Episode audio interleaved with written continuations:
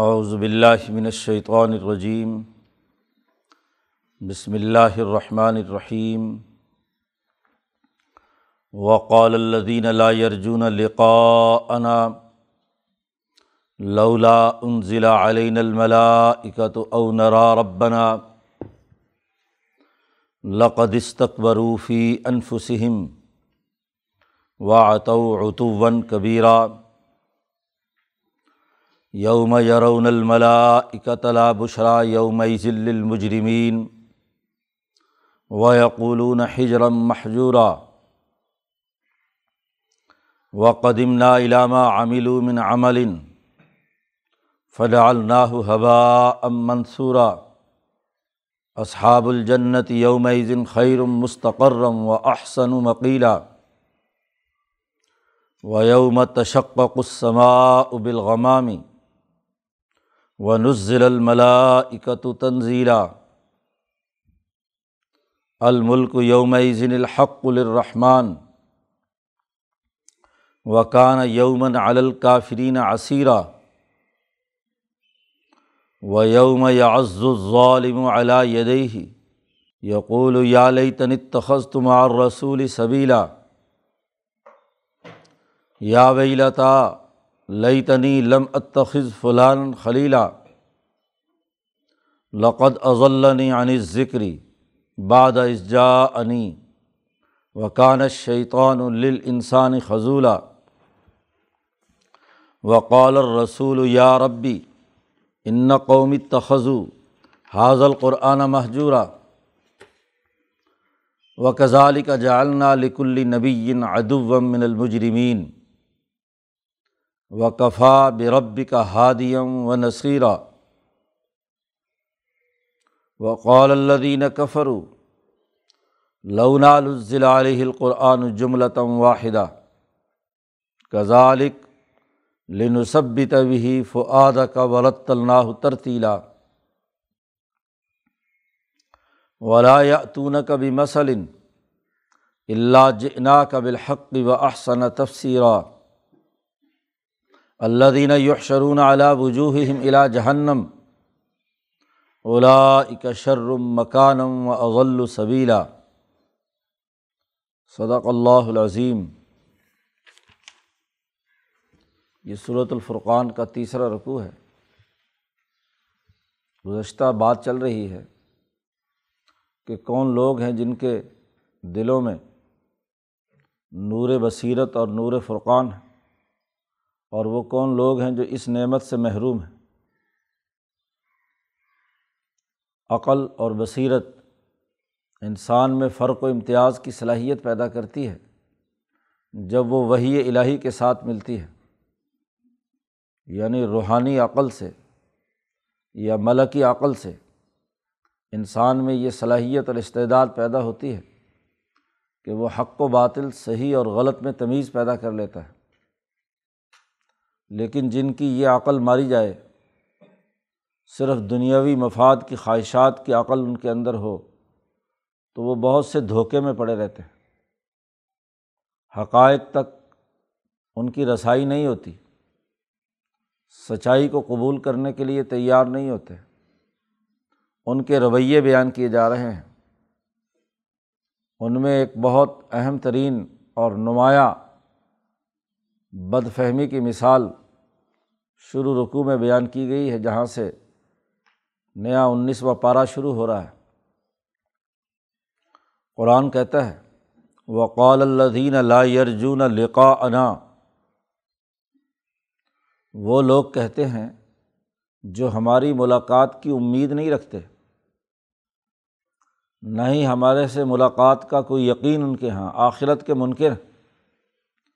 ہم سے ملاقات بھی نہیں کرنے کی امید رکھتے۔ اور دنیا میں نبی سے کہتے ہیں کہ لولا ان ضلع علین الملائکہ، کیوں نہیں اترے ہم پر فرشتے؟ فرشتوں کو کیوں نہیں اتارا گیا؟ او نرا ربنا، یا یہ کہتے ہیں کہ ہم اپنے رب کو اپنی ان آنکھوں سے دیکھیں۔ کتنی بڑی جرت ہے کہ اللہ تبارک و تعالیٰ سے آخرت میں ملاقات کا یقین نہیں اور دنیا میں ان بدعقلوں نے مطالبہ کیا ہے کہ یا تو نبی کے ساتھ کوئی فرشتہ نیچے اترے، فرشتے آ کر کہیں کہ ہاں یہ نبی برحق ہے اور یہ کتاب بالکل صحیح نازل کی گئی ہے۔ اور یا اس سے بھی بڑھ کر یہ جرت کر رہے ہیں یہ کہ نرا ربنا کہ ہم اپنے رب کو دیکھیں۔ جو رب کو مانتا نہیں، وہ رب دیکھنا چاہتا ہے۔ کتنی بڑی بے عقلی ہے۔ جو رب کا کلام الہی جو نبی پر آیا ہے فرشتے کے ذریعے سے، جبرائیل کے ذریعے سے، اس جبرائیل کو دیکھنا چاہتا ہے۔ کیا پدی اور کیا پدی کا شوربہ؟ کیا ان کی صلاحیت اور استعداد ہے؟ عقل تو اتنی بھی نہیں کہ یہ کم از کم ذات باری تعلیٰ پر یقین اور ایمان کی امید رکھتے ہوں۔ صلاحیت اور استعداد تو یہ نہیں، اور دعویٰ اتنا بڑا ہے کہ ہمیں اللہ خود دکھائے۔ جو کسی حکومت کو تسلیم ہی نہ کرے، اور پھر کہے کہ حکمران صاحب جو ہیں وہ آئیں اور مجھے اپنی زیارت کر کے خود مجھے دعوت دیں۔ تو اس سے بڑی دنیا میں کوئی بے عقلی ہے۔ بھائی، جس حکومت سے تم کوئی فائدہ اٹھانا چاہتے ہو اس کا مشاہدہ کرنا چاہتے ہو، سب سے پہلے تو اس پر ایمان ہے۔ اللہ کی حکمرانی پر ایمان نہیں۔ ہم سے ملاقات کی کوئی امید نہیں۔ ان کو۔ اور دعویٰ یہ ہے کہ لولا انزل علی الملائی کا فرشتے کیوں نہیں اترے ہم پر؟ اہلیت ہے ان میں۔ مولانا سندھی فرماتے ہیں، ان کی تو نور بصیرت اور نور عقل مفلوج ہو چکی ہے۔ ملکی عقل سے یہ فارغ ہے۔ یہ صرف حیوانی اور جسمانی لذات کے رسیاں ہیں۔ ان میں تو یہ اہلیت اور صلاحیت نہیں کہ یہ دنیا میں رہتے ہوئے کسی اعلیٰ درجے کی چیز کو سمجھ سکیں۔ اور مطالبہ اس سے بھی اوپر کا ہے۔ فرشتے کو دیکھنے کے لیے تو بڑے دل گردے کی ضرورت ہے۔ نبی اکرم صلی اللہ علیہ وسلم وہی کے بعد فرشتے کی زیارت کے بعد جو نبی کے وجود پر کیفیت طاری ہوئی، وہ انتہائی خوف زدہ کرنے والی تھی۔ آ کر خدیجہ سے کہا کہ لقد خشی تو اعلیٰ نفسی۔ مجھے اپنی جان کا ڈر لگتا ہے فرشتے کو دیکھنے کے بعد۔ دوسری دفعہ حضور فرماتے ہیں کہ میں غار ہرا سے آ رہا اور آسمان پر مجھے کچھ آواز سنائی دی تو میں نے جب اوپر دیکھا تو وہی فرشتہ جبرائیل کرسی پہ بیٹھا ہوا ہے۔ پورے آسمان کا افق اس نے گھیرا ہے۔ مجھ پر لرزہ طاری ہوا کہ میں نیچے زمین پہ گر گیا خوف کی وجہ سے۔ تو فرشتہ دیکھنے کے لیے کوئی اہلیت تو ہونی چاہیے؟ اور یہ فرشتہ دیکھنے کا بلکہ اللہ دیکھنے کا دعویٰ کر رہے ہیں۔ قرآن نے کہا لقدس تک بروفی انفسم انہوں نے اپنی نفسوں میں اپنے آپ کو بڑا سمجھ لیا ہے۔ بڑے متکبر ہیں۔ استقبار، آدمی میں صلاحیت نہ ہو اور اپنے آپ کو بڑا سمجھے۔ باب استفال ہے اپنے نفس میں اپنی بہت بڑی بڑائی رکھتے ہیں کہ ہم بہت بڑے ہیں۔ اتنی اہلیت اور صلاحیت ہو گئی کہ ہم اللہ کو دیکھنا چاہتے ہیں، فرشتے دیکھنا چاہتے ہیں۔ ان کو دنیا کی عقل تو ہے نہیں، کلام الہی تو سمجھنے کی اہلیت نہیں، اور ذات باری تعالیٰ کا مشاہدہ کرنا چاہتے ہیں۔ لقدس تقبروفی انفسم اپنی نفسوں میں اپنے آپ کو یہ بہت بڑا سمجھ رہے ہیں۔ اور صرف یہی نہیں، بلکہ وہ اتو اتون کبیرہ حضرت شیخ الہند نے ترجمہ کیا، سر چڑھ رہے ہیں بڑی شرارت میں۔ سر چڑھ کر ہاں جی بول رہے ہیں، اہلیت اور صلاحیت دو ٹکے کی نہیں، کہاں خدا اور کہاں خدا کے فرشتے۔ ہاں جی ذات کی کوڑ کر لی اور شتیروں کو جپھے۔ کیا صلاحیت ہے ان میں کہ یہ دعویٰ کریں کہ یہ اللہ دیکھنا چاہتے ہیں، یہ فرشتے دیکھنا چاہتے ہیں؟ ذات باری تعالیٰ کا مشاہدہ تو بڑے بڑے امبیا کو بھی ہوتا ہے یا نہیں ہوتا، یہ اس کا بھی ایک بہت بڑا اختلافی معاملہ ہے۔ تو نرا ربنا، یہ دعویٰ ہے ان کا کہ ہم رب کو دیکھنا چاہتے ہیں۔ قرآن نے کہا، یوم یرون الملائی کا تھا جس دن فرشتے دیکھیں گے لابشرا یومزن اس دن ان کے لیے کوئی خوشخبری نہیں ہوگی لل مجرمین مجرمین کے لیے۔ قرآن نے کہا کہ جب ان کی روح قبض ہوگی، تو اس دن فرشتے آئیں گے اور ان کی روح قبض کرتے ہوئے کہیں گے، باسطو عیدی ہم اپنے ہاتھ ان کی طرف بڑھائیں گے۔ اخریجو انفسکم، نکالو اپنی روحیں۔ اور زبردستی ان کے جسم سے جب روح نکالیں گے، تو یہ پناہ مانگیں گے۔ یقولون حجرم محجورہ کہیں گے کوئی نہ کوئی دیوار کھڑی ہو جائے فرشتے اور ہمارے درمیان۔ ہم تک نہ پہنچ سکیں۔ آج یہ فرشتہ دیکھنے کا دعویٰ کرتے ہیں۔ کل جب ان کی روح قبض ہوگی، حشر کے میدان میں جب فرشتے اتریں گے اس دن ان کے لیے کیا خوشخبری ہوگی؟ جو مجرم ہے، حقائق کو تسلیم کرنے کے لیے تیار نہیں، اللہ پر ایمان نہیں لانا چاہتا، وہ فرشتے دیکھے گا تو بری حالت میں۔ وہ تو مجرم ہے، وہ تو انہیں گرفتار کرنے آئیں گے، ان کی روحوں کو سزا دینے کے لیے آئیں گے۔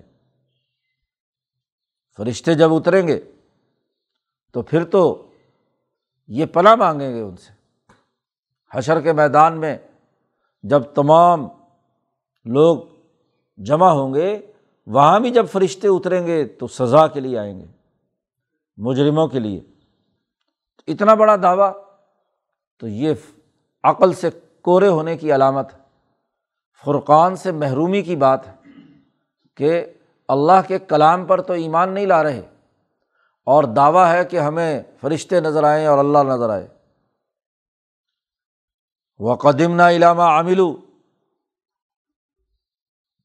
من عمل فج اللہ ہوا ام منصورہ انہوں نے جو عمل کیے ہیں، ظلم اور زیادتی اور بد اخلاقی کے، شرک اور کفر کے۔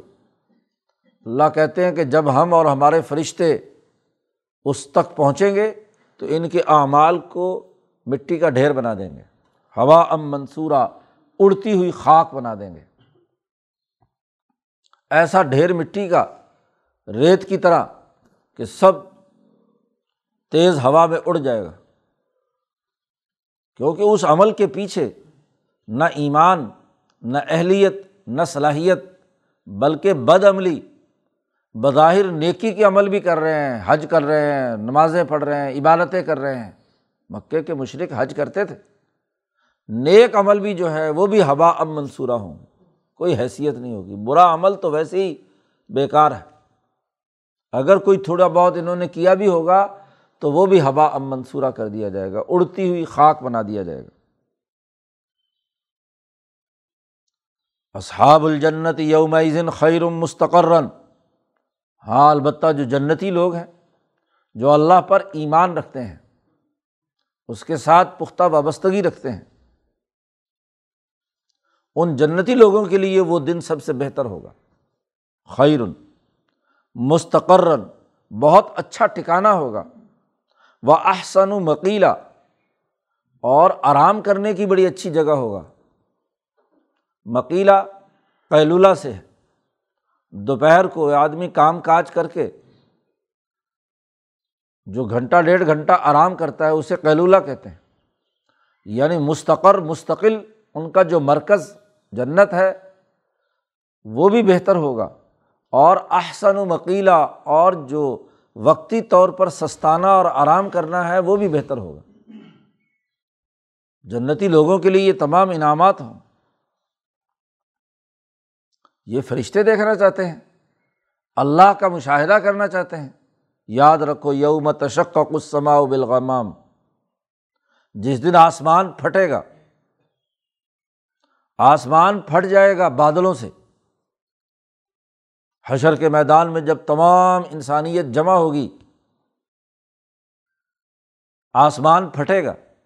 اور حدیث پاک میں آتا ہے، ذات باری تعالیٰ کا تخت بادلوں کے اندر نیچے اتر رہا ہوگا اور چاروں طرف فرشتے ہاتھ باندھے ہوئے، عرش اٹھائے ہوئے، نیچے اتر رہے ہوں گے۔ تو رب کا جب مشاہدہ کریں گے اور فرشتوں کا جب مشاہدہ کریں گے، تو آسمان پھٹ جائے گا بادلوں میں، ذات باری تعالیٰ کی تجلی نازل ہوگی۔ اور وہ نزل الملاکت تنزیرہ اور فرشتے قطار اندر قطار جی نیچے اتریں گے، لگاتار اتریں گے۔ ایک کے پیچھے دوسرا فرشتہ، پورے فوجی ڈسپلن کے ساتھ، ذات باری تعالیٰ کے جل میں، تمام فرشتے کتار اندر کتار اتریں گے۔ ذات باری تعالیٰ کا تخت آئے گا۔ اور اس دن تو معاملہ یہ ہوگا کہ عدالت لگنی ہے۔ جیسے عدالت مجرمین پہلے لا کر کھڑے کر لیے جاتے ہیں اور جج صاحب آتے ہیں ان کے ساتھ تمام باڈی گارڈ اور تمام لوگ موجود ہوتے ہیں۔ اس دن ذات باری تعالیٰ کا تخت عدالت کے لیے اترے گا۔ الملک یوم ذین الحق لرحمان اس دن ظاہر و باطن، ہر طرح کی حکمرانی، سچی حکمرانی اس دن صرف رحمان کی ہوگی۔ کسی کو دم مارنے کی گنجائش نہیں ہوگی۔ بڑے بڑے امبیا کی زبان گنگ ہو جائے گی۔ انسانوں میں سے کسی کو ضرورت نہیں ہوگی کہ اللہ کے سامنے آواز بھی نکل سکے۔ اس دن اللہ کہے گا، لمن الملک الوم الواحد القہار الوم تجزا کل نفسم بما کا سبق دوسری جگہ پر اللہ نے کہا کہ آج کس کی حکمرانی ہے؟ کوئی ہے؟ کوئی بادشاہ، کوئی حکمران، کوئی لیڈر۔ کوئی خدائی کا دعویٰ کرنے والا کون ہے؟ کہاں ہے؟ لمن الملک الوم پھر خود اللہ ہی کہے گا لاہ واحد القہار۔ صرف اور صرف حکمرانی اور بادشاہی اس اللہ کی ہے جو اس وقت قہر اور غضب کا نمونہ ہے۔ اور آج الوم تجزا کل نفسن ہر انسان کو اس کے ہر ہر حرکت اور عمل کا بدلہ پورا پورا دیا جائے گا۔ کسی کے ساتھ ظلم نہیں کیا جائے گا۔ قرآن کہتا وکان یومن الکافرین عصیرہ وہ دن ان کافروں کے لیے بڑا ہی مصیبت کا دن ہوگا۔ جس دن انہوں نے رب کو دیکھنا ہے، فرشتوں کو دیکھنا ہے اترتے ہوئے، اس دن وہ دن ان لوگوں کے لیے انتہائی مصیبت اور مشقت کا ہوگا۔ یہ خدا دیکھنا چاہتے ہیں، فرشتے دیکھنا چاہتے ہیں۔ تو جو دیکھنے کا دن ہے، وہاں تو ان کے لیے مصیبت ہی مصیبت ہے۔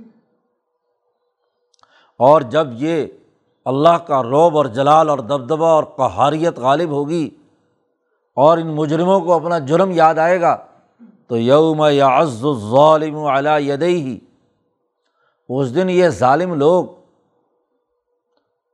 اپنے شرم اور اپنی ذاتیاں اپنی بد کرداریوں کو دیکھ کر اپنا ہاتھ کاٹیں گے۔ آدمی جب وقت ضائع ہو جائے اور پچھلے وقت پر جب ندامت اور توبہ اور پچھلے وقت کو جب دیکھتا ہے کہ کاش کہ میں یہ غلطی نہ کرتا، تو اس وقت جسم پر جو کیفیت تاری ہوتی ہے، وہ اپنے ہاتھ کاٹنے کی ہوتی ہے۔ یا عز ظالم کاش کہ میں یہ نہ کرتا۔ یہ اس دن اپنے ہاتھ کاٹے گا ظالم۔ یقول یا لئی تنی اس دن کہے گا، یا لئی تنی تخص تمہار رسولی سبیلا، کاش کہ میں رسول اللہ صلی اللہ علیہ وسلم کے ساتھ اپنا تعلق بنا لیتا۔ کیوں نہیں میں نے تعلق بنایا دنیا میں؟ وہ راستہ اختیار کرتا، نبی کے راستے پر چلتا، مار رسول سبیلا۔ بڑے افسوس کے ساتھ چیخے گا، یا ویلا تھا ہائے افسوس لئی تنی لمت تخذ فلان خلیلا۔ کاش کہ میں فلاں آدمی کو جو ظالم اور متکبر اور جھوٹا ہے، میں اس کو دوست نہ بناتا۔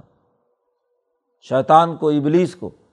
شیاطین الجن بھی اور شیاطین الانس بھی۔ فلاں شیطان، انسان کو میں اپنا دوست اور خلیل نہ بناتا۔ خلیل کہتے گہرا دوست۔ آدمی جس کی دوستی پر اعتماد کرتا ہے، یاروں کا یار۔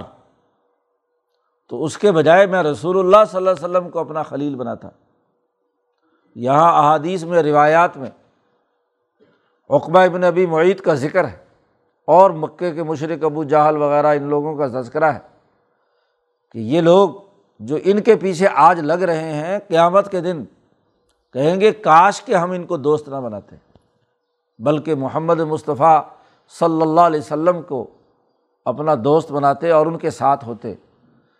تو جب عذاب دیکھیں گے، خوف کی حالت طاری ہوگی ہاتھ کاٹیں گے اور افسوس کا اظہار کریں گے کہ کاش کہ ہم رسول اللہ صلی اللہ علیہ وسلم کے ساتھ اپنا تعلق جوڑتے۔ اور فلاں آدمی جو جس نے ہمیں گمراہ کیا اس کو دوست نہ بناتے۔ وہاں یہ انسان افسوس سے کہے گا، لقد ازلنی عنی ذکری بادہ اس جا عنی اس گمراہ یار اور دوست نے تو مجھے بھی گمراہ کر دیا جبکہ اللہ کا ذکر آ چکا تھا۔ اللہ کا قانون کلام الہی نازل ہو چکا تھا۔ رسول اللہ نے ہمیں یہ پیغام سنایا تھا بادہ اس جا عنی میرے پاس یہ ذکر آ گیا، عقل اور شعور کی بات سمجھائی گئی تھی۔ اس نے مجھے گمراہ کر دیا۔ جھوٹے لیڈروں کے میں پیچھے چلا اور عقل کی بات نہیں مانی۔ تو ہر بھٹکنے والا وہاں کہے گا کہ کاش کہ میرے دور میں جو سچی جماعت، سچے لوگ تھے، میں ان کی بات مانتا۔ اس یار کو پکڑتا جس نے مجھے صحیح راستہ بتایا تھا ایسے جھوٹے یاروں کے پیچھے نہ چلتا۔ وکان شیطان انسان خضولہ اللہ کہتا ہے، شیطان انسان کو بہت ہی رسوا کرنے والا ہے، ذلیل کرتا ہے۔ غلط راستے پہ ڈالتا ہے اور پھر بیچ چوراہے پہ چھوڑ کر بھاگ جاتا ہے۔ یہی شیطان قیامت کے دن اعلان کر دے گا کہ میں تو اللہ سے ڈرتا ہوں، میرے وعدے کا تو کوئی اعتبار نہیں ہے۔ میں اپنے وعدے کی خلاف ورزی کرتا ہوں، تم جانو تمہارا رب جانے۔ فلاں تلومونی ولوم انفسکم۔ مجھے برا بھلا مت کہو، خود بھگتو۔ وقول اور رسول یا ربی۔ اور وہاں رسول اللہ صلی اللہ علیہ وسلم کہیں گے اے میرے پروردگار، ان قومی تخذو حاضل قرآن محجورہ یہ میری قوم ہے، میں نے دن رات ان کو پکارا اور صحیح بات کی طرف دعوت دی۔ لیکن یہ میری قوم ایسی ہے کہ اتخذ حاضل قرآن محجورہ کہ انہوں نے اس قرآن کو پس پش ڈال دیا تھا، چھوڑ دیا۔ اس کی بات نہیں مانی۔ وہ قرآن جو عقل سکھاتا ہے، جو حق و باطل میں تمیز سکھاتا ہے۔ جو فرقان ہے، جو نور بصیرت عطا کرتا ہے، جو ان کے دلوں کو اس نور حقیقی کے ساتھ، نور السماواتی والارض کے ساتھ جوڑتا ہے، انہوں نے اس قرآن کو پس پش ڈال دیا، چھوڑ دیا۔ نہ قرآن کی انہوں نے تلاوت کی، نہ اس کا مطلب سمجھا، نہ اس کی تعلیمات کے مطابق اپنے قلوب کا تزکیہ کیا، نہ اس کا عملی نظام قائم کرنے کے لیے کوئی سیاسی جد وجہد اور کوشش کی۔ تمام باتیں شامل ہیں۔ اس لیے یہاں حاشیے میں مولانا نے بات واضح کر دی کہ صرف کافروں ہی کے لیے بات نہیں ہو رہی۔ وہاں رسول اللہ صلی اللہ علیہ وسلم کہیں گے کہ یہ میری امت ہے، میری قوم۔ یہ قوم اس نے قرآن چھوڑ دیا۔ خواہ کافر چھوڑے یا مسلمان جو بظاہر ایمان رکھتا ہے، لیکن اس کے مطابق عمل نہیں کرتا، اس کا نظام نہیں بناتا، اس کی سیاست معاشرت، معیشت، پڑھنے، پڑھانے اور دلوں کے تزکیے کا عمل نہیں کرتا۔ ان تمام کے بارے میں یہ ہے کہ اتخذ و حاضل قرآن محجورہ انہوں نے اس قرآن کو چھوڑ دیا۔ قرآن کو چھوڑنا محجور کرنا، اس کو طرح طرح سے اس کے اوپر الزام لگانا۔ حضرت شیخ الند نے ترجمہ کیا محجور کا کہ یہ قرآن کو جھک جھک اور بکواس کہتے ہیں ناوز باللہ۔ جو آدمی قرآن پر عمل نہیں کرتا، اس کے خیال کے مطابق ویسے ہی بس گفتگو ہے۔ یا رسمی طور پر تو پڑھ لیا، اس کی ہدایات کے مطابق اپنے اعمال، اپنا سسٹم، اپنا اٹھنا، بیٹھنا نہیں بنایا، تو اس کا مطلب یہ کہ وہ قرآن کو محجور کر رہا ہے۔ فضول لو سمجھتا ہے، وہ کہتا ہے بس ایسے ہی، جیسے انسانوں کی کلام ہوتی ہے، جیسے انسان بک بک کرتے ہیں، اسی طرح کی کوئی بات ہے یہ۔ کتنی بڑی جرت کہ یہ قرآن کو چھوڑے ہوئے ہیں۔ قرآن کہتا ہے وہ علی کا جالنا علی کل نبی ادب من المجرمین ایسے ہی ہم ہر نبی کا ایک دشمن بناتے ہیں مجرمین میں سے۔ جیسے آج نبی اکرم صلی اللہ علیہ وسلم کے لائے ہوئے اس کتاب مقدس اور قرآن کو ابو جہل جو سب سے بڑا دشمن ہے، اس کو نبی کا دشمن بنا دیا۔ وہ نبی کا دشمن ہے۔ ہر نبی کے ساتھ دشمنی لوگوں نے کی ہے مجرموں نے۔ دوسری جگہ پر بھی اللہ نے کہا کہ اسی طریقے سے ہم نے یہ جو شیاطین الجن والانس ہے یہ اپنے اپنے امبیا کی دشمنی کرتے رہے۔ ہر دور کے ظالم، ہر دور کے فرعونوں نے یہ حرکت کی ہے۔ لیکن اے محمد صلی اللہ علیہ وسلم و کفا بھی ربی کا ہادیم و نصیرہ تیرا رب آپ کے لیے کافی ہے، بطور ہادی کے آپ کو رہنمائی ضرور دے گا۔ یہ مانیں یا نہ مانیں آپ ان کی پرواہ مت کریں۔ یہ اپنی قبر کھوٹی کر رہے ہیں۔ یہ خود عذاب کے اپنے آپ کو مستحق بنا رہے ہیں۔ تو یہ ضرورت نہیں ہے شکایت لگانے کی کہ اتخذ و حاضل قرآن محجورہ یہ تو دشمن ہے۔ آپ کو سیدھا راستہ دکھانے کے لیے اللہ ہی کافی ہے۔ اور و نصیرہ اور مدد کرنے والا بھی وہی تیرا رب ہے۔ عقل و شعور کی بنیاد پر آپ کو ہدایت دینے والا ہے۔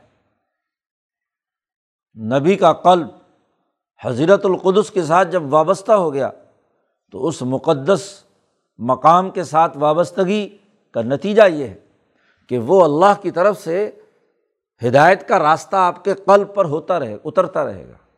جب انسان کا ذات باری تعلیٰ سے عالم مثال اور حضرت القدس سے تعلق قائم ہو جاتا ہے، تو پھر اس کے قلب پر سیدھا ہدایت کا راستہ، عقل و شعور کا آتا رہتا ہے۔ اور وہ نصیرہ اور وہ مدد بھی کرتا ہے، صرف راستہ ہی نہیں۔ جہاں کہیں ٹھوکر لگتی ہے، جہاں کہیں ادھر ادھر کی چیزیں آتی ہیں، وہاں پوری مدد کرتا ہے کہ اس کو بچا کر آگے لے جائے۔ تو جو بھی محمد مصطفیٰ صلی اللہ علیہ وسلم کے قلب کے ساتھ جڑ گیا یعنی ایمان لے آیا، تو اس کے لیے بھی کفا ربی کا ہادیم و نصیرہ جب نبی کا قلب، اس کے لیے اللہ ہادی اور نصیر ہے، تو نبی سے وابستہ جو قلوب ہیں، ایمان لانے والے ہیں، تو ان کے دلوں کے ساتھ بھی ان کو صحیح ہدایت کا، عقل و شعور کا راستہ دکھاتا ہے، اور کوئی مشکل پیش آ جائے تو وہی مددگار ہے۔ اب اور کوئی اعتراض نہیں سوجا۔ اللہ نے یہ جواب دیا ان بے عقلوں کو کہ اللہ کو دیکھنے اور فرشتوں کو دیکھنے کی بات کرتے ہو تم۔ تو اللہ دیکھنا اور فرشتوں کو دیکھنا یہ تو بہت بڑی بات ہے، بہت بڑا دعویٰ ہے۔ اپنی اہلیت اور صلاحیت تو دیکھو۔ جب اس کا جواب دیا تو آگے سے کیا کہتے ہیں؟ قول اللہ دین کفرو کافر کہتے ہیں کہ چلو اچھا جی ہم اللہ کے کلام کو مانتے ہیں، لیکن یہ کیسا کلام ہے؟ کہ تھوڑا تھوڑا کر کے اترتا ہے۔ لگتا یہ ہے نوز باللہ کہتے ہیں کہ اللہ کوئی سوچ سوچ کر کتاب لکھ رہا ہے اور یہ محمد مصطفیٰ بھی سوچ سوچ کر کیا ہے۔ جملے گھڑتے ہیں، نکال کر لاتے ہیں۔ بھائی، اگر یہ اللہ کا کلام ہوتا تو یہ سارا کا سارا اکٹھا کیوں نہیں نازل ہوا؟ سارے احکامات اور قوانین بیک وقت کیوں نہیں اترے؟ لولا نزل علیہ القرآن جملتم واحدہ۔ کیوں نہیں؟ نبی اکرم صلی اللہ علیہ وسلم پر یہ قرآن بیک وقت تمام تر تعلیمات ایک ہی کتاب میں ایک وقت نازل کر دیتے۔ یہ کیا روز دو چار آیتیں، دو چار صورتیں آتی ہیں؟ ہاں جی۔ تو ان کا خیال نوز باللہ بکواس یہ کرتے ہیں کہ شاید اللہ میاں سوچ سوچ کر کوئی ہاں جی جملے لکھوا رہا ہے۔ وہ اللہ کیسا ہوا جو سوچ سوچ کر لکھوا رہا ہے؟ اور یہ رسول کیسے جو سوچ سوچ کر بیان کر رہا ہے؟ اللہ نے کہا کزالی کا ہاں اس لیے تو اللہ پاک نے جملتاً واحدہ نازل نہیں کیا، بلکہ ایستا ایستا نازل کیا ہے۔ کیوں؟ لنصب تبھی فعاد کا ورت اللہ ترتیلا۔ ہم نے اس لیے یہ تھوڑا تھوڑا کر کے قرآن نازل کر رہے ہیں تاکہ آپ کے دل میں یہ قرآن جما دیں سبق آدمی کسی کتاب کا تھوڑا تھوڑا پڑھے تو وہ جمتا چلا جاتا ہے۔ اور ایک ہی دن کئی سارے ابواب پڑھا دو یا ساری کتاب پڑھا دو تو نہ آگے کا پتہ چلے گا نہ پیچھے کا۔ تو تھوڑا تھوڑا سبق پڑھ کر یاد کرنا، یہ تو تعلیم و تربیت کا طریقہ ہے۔ اب ان کی عقل اتنی بھی نہیں ہے کہ کتاب کو پڑھنے پڑھانے کا طریقہ یہ ہے کہ تھوڑا تھوڑا پڑھ کر جتنا پڑھا جائے اس پر عمل کیا جائے پریکٹیکل کیا جائے اس کا۔ تو پھر وہ بات یاد ہوتی ہے، دل کے اندر جم جاتی ہے۔ اور اگر ساری کتاب ایک ہی دن میں پڑھا دو، تو نہ آگے کا پتہ چلے گا، نہ پیچھے کا۔ تو اگر ان کی عقل اتنی ماری جا چکی ہے کہ وہ عقل اس بات کو بھی نہیں سمجھتی کہ قرآن جو پڑھنا ہے، سمجھنا ہے تو پڑھنے اور سمجھنے کے لیے بتدریج اس کا نازل ہونا ضروری ہے۔ بیک وقت نازل کرنا یہ تعلیم و تربیت کے بنیادی اصولوں کی خلاف ورزی ہے۔ تو ان کی تو عقل اتنی بھی نہیں ہے۔ اور ورت اللہ ترتیلا، اور ہم نے اس کو اس لیے ایسا تدریج کے ساتھ نازل کیا تاکہ ہم اس کو ترتیل کے ساتھ پڑھائیں۔ ترتیل کہتے ہیں ٹھہر ٹھہر کر ایسا پڑھنا کہ وہ کلام کے مخارج اور صفات پورے طریقے سے ادا ہوں۔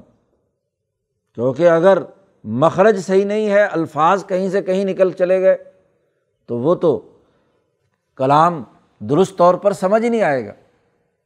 اگر ایک آدمی جملے ہی غلط بول رہا ہے، تو مطلب کیا سمجھ میں آئے گا اس کا؟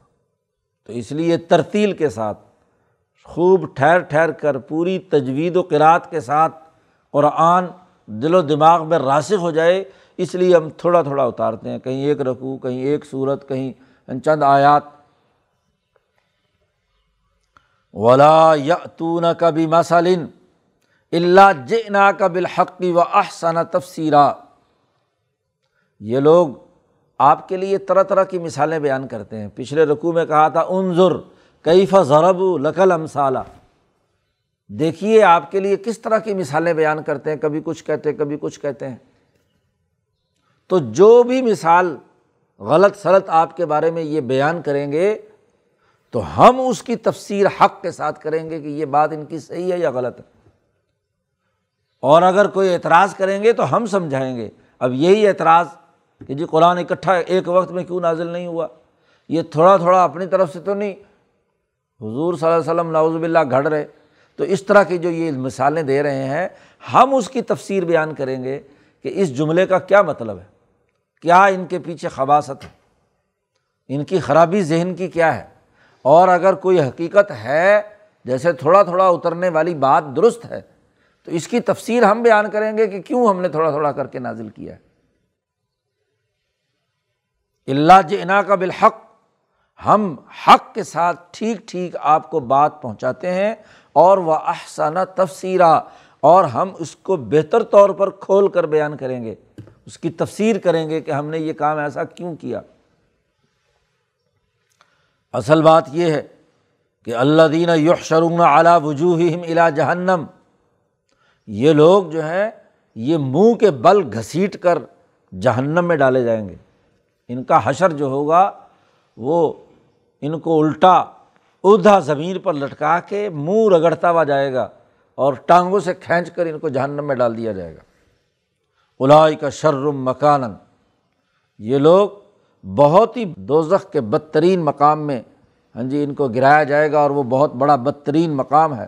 وہ ازل و صبیلا اور یہ بہت ہی راستے سے بہکے ہوئے لوگ ہیں۔ اس لیے ان کی سزا سوائے جہنم میں اوندے بو ڈالنے کے اور کچھ نہیں ہے۔ تو قرآن حکیم نے اس رقوع میں واضح کر دیا، ان کی بے عقلی، نور عقل سے محرومی، اجتماعیت سے دوری، ظلم اور زیادتی اور بد اخلاقی، اور سب سے بڑھ کر تکبر اور غرور۔ کہ یہ تکبر اور غرور کی انتہا ہے کہ اللہ کو دنیا میں دیکھنا چاہتے ہیں، فرشتے دیکھنے کے دعوے دار ہیں اہلیت اور صلاحیت تو اتنی بھی نہیں کہ یہ جو فرقان قرآن کی شکل میں نازل کیا ہے، اس نور ہی کو دیکھ لیں اپنے نور عقل سے، نور قلب سے۔ یہ تو صلاحیت ہے نہیں اور خدا تک پہنچنے کے دعوے کر رہے ہیں۔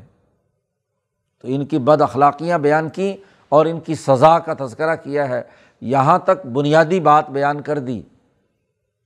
اب اس پر دلائل دیتے ہوئے گزشتہ انبیاء کے قصے بیان کیے ہیں کہ کیسے کن کن بے عقلوں اور اس طرح کے متکبروں، سرکش لوگوں کے ساتھ ہم نے کیا سلوک کیا؟ موسا علیہ السلام سے اور پھر ہارون اور قوم نو اور مختلف انبیاء کا تذکرہ کر کے بے عقلی کی مزید تاریخ بیان کی جا رہی ہے۔ اللہ تعالیٰ قرآن حکیم کو سمجھنے اور اس پر عمل کرنے کی توفیق عطا فرمائے۔ اللہ